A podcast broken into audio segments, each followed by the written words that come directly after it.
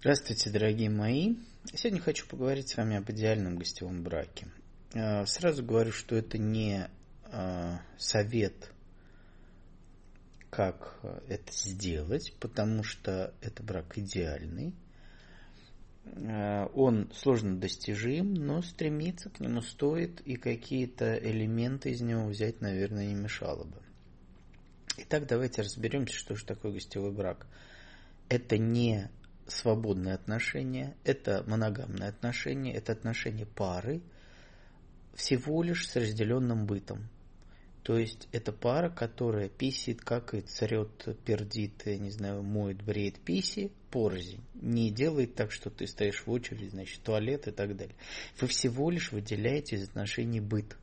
Но все, что касается э, встреч с миром, походом, Э, секса, не знаю, поездок, чего-то, это все у вас совместное, вы пара. Вы всего лишь выделяете быт. Итак, что же такое идеальный гостевой брак с моей точки зрения? Потому что когда вы живете порознь, совсем там в разных частях города, или тем более в разных городах или странах, то у вас усложняется встреча. Вы фактически встречаетесь реже, чем хотелось бы. Это очень важно понять. А когда люди живут просто вместе в стандартном браке, то они встречаются чаще, чем надо. Когда вы живете вот в таком совсем отделенном браке, вы встречаетесь реже, чем надо. Идеальный брак, когда вы встречаетесь ровно тогда, когда вам обоим надо. И поэтому идеальный брак это условно два совмещенных дома, например. Да? Мы часто, э, вот если мы берем обычную квартиру, более-менее, где можно выделить кому-то какое-то пространство, мы, как правило, выделяем комнату, ну, например, у мужчины есть свой кабинет.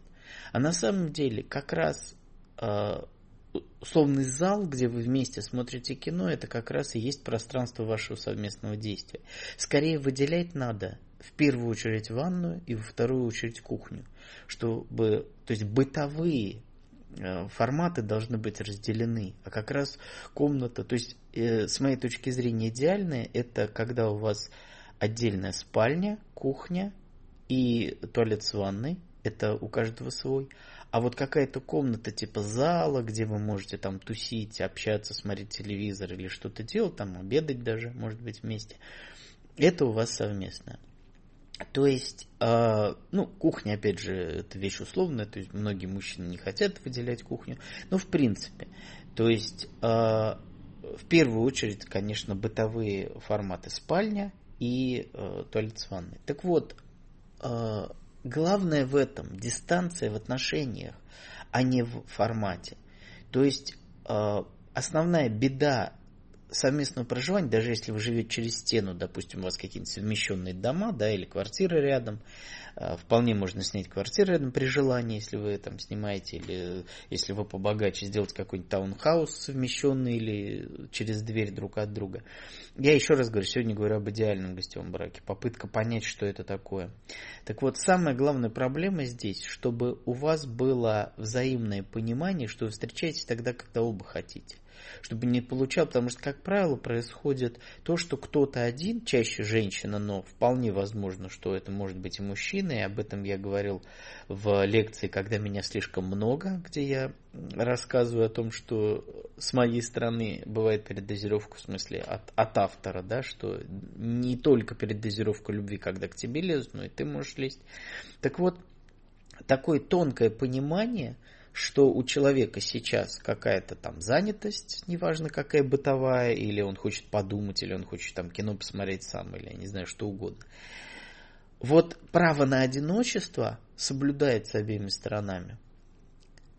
И э, на самом деле задача идеальный гостевой брак это не столько форма проживания, где и в каких квартирах вы живете, сколько четкая, интуитивная. Вот бывают люди, сжились вместе, да, и они чувствуют друг друга. Вот здесь очень важно, когда вы чувствуете друг друга, что тебе сейчас не надо, что тебе сейчас лезть не надо. Посмотрите, как часто, например, стендаперы, целые вот кто-то из стендаперов даже сделал личное пространство, может найти где-то в интернете, личное пространство сделал названием там своего небольшого концерта, где мужчина рассказывает, что все женщины обязательно лезут. Такой стереотип существует. То есть вот э, очень важно понимать, что как идеальный брак, это идеальная там любовь, говорят, там все, все друг друга любят, не изменяет. Вот так и здесь. Уважение к личному пространству и уважение к времени, когда человек хочет побыть один. Если вы нашли такую гармонию, то вы в принципе можете жить даже в большой квартире. Понятно, что в большой. Вот. Здесь самое главное вот этот элемент, что когда вы вдруг встретились где-то там в, в общем пространстве, это не повод для того, чтобы тут же кидаться друг к другу с обниманиями, с разговорами и так далее. Чтобы а, вот этот момент вашего какого-то общения, любого человеческого, сексуального, бытового, он происходил на каких-то полувзглядах, получувствах, что вы готовы к взаимному общению, значит, вы это делаете. Если нет, значит, вы просто мимо прошли, улыбнулись друг другу или чмокнули в щечку и пошли каждый по своим делам. Задумайтесь об этом. На самом деле мы так или иначе э, идем к тому, что уважение к личному пространству станет непростым звуком. Сегодня моя рекомендация хронологии номер 10. Хочу напомнить, я напугал многих тем, что в начальных лекциях плохое качество звука. На самом деле он плохой по сравнению с теми, когда у меня появился другой микрофон, более-менее приличный. У меня три этапа было по микрофонам. Первый просто шнурок был, который вставлялся в, э, ну, такой папа-мама штекер, вот такой, вы поняли, э, сколько там миллиметров, как называется, да, для микрофона. Потом у меня появился более приличный микрофон уже с USB, вполне э, достаточный, а сейчас у меня уже, можно сказать, профессиональный микрофон. Так вот, даже в первые разы, вот сейчас в рекомендациях хронологии, я еще так прослушал, посмотрел качество, мне приходилось завышать качество звука просто был, то есть все понятно, звук понятен, то есть это я не выложил бы никогда лекции на продажу, которые что-то не слышно или непонятно. Просто э, качество звука такое, что приходилось завышать, э, э, ну, вы поняли, громкость, чтобы было лучше слышно. Вот, то есть вполне это терпимо, так что зря не, не пугайтесь из того, что я сказал. Итак, первая лекция, важнейшая, о которой мало кто говорит, называется «Верная рука друг индейца. Знакомство с главной соперницей». Женщины считают, что они соперничают друг с другом. На самом деле главный соперник для женщины – это мужская правая рука или в, в других случаях левая. И поэтому важно понимать, что что такое мастурбация для мужчины, что такое нанизм, э, как это, насколько это в жизни мужчины и как с этим соперничать, если надо соперничать. Э, лекция важна именно своей эксклюзивностью. Обычно люди считают, что мастурбация это что-то такое постороннее. Нет, это именно важнейший элемент, с которым нужно, который нужно знать, с которым нужно э, как-то согласовывать свои действия. Следующая тема про женские мозги. Умная женщина, приговор или защита. Э, многие женщины неадекватно воспринимают свой, свои мозги, нужны, не нужны и как с ними быть. А на самом деле умная женщина – это как приговор, так и защита, как вы догадываетесь, так и спасение в каких-то моментах. Поэтому это важный разговор для тех, кто э, столкнулся с тем и говорят ума, кто понимает, что слетают мужики из-за того, что они умные.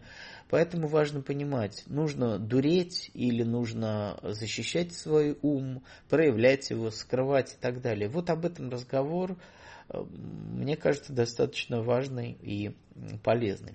Следующая тема, что делать с бывшими, варианты использования. Часто мы бывших сливаем и э, думаем, что, как, как использовать, когда, например, появляются какие-то элементы, или вот э, он приходит э, с желанием потрахаться или с ребенком пообщаться.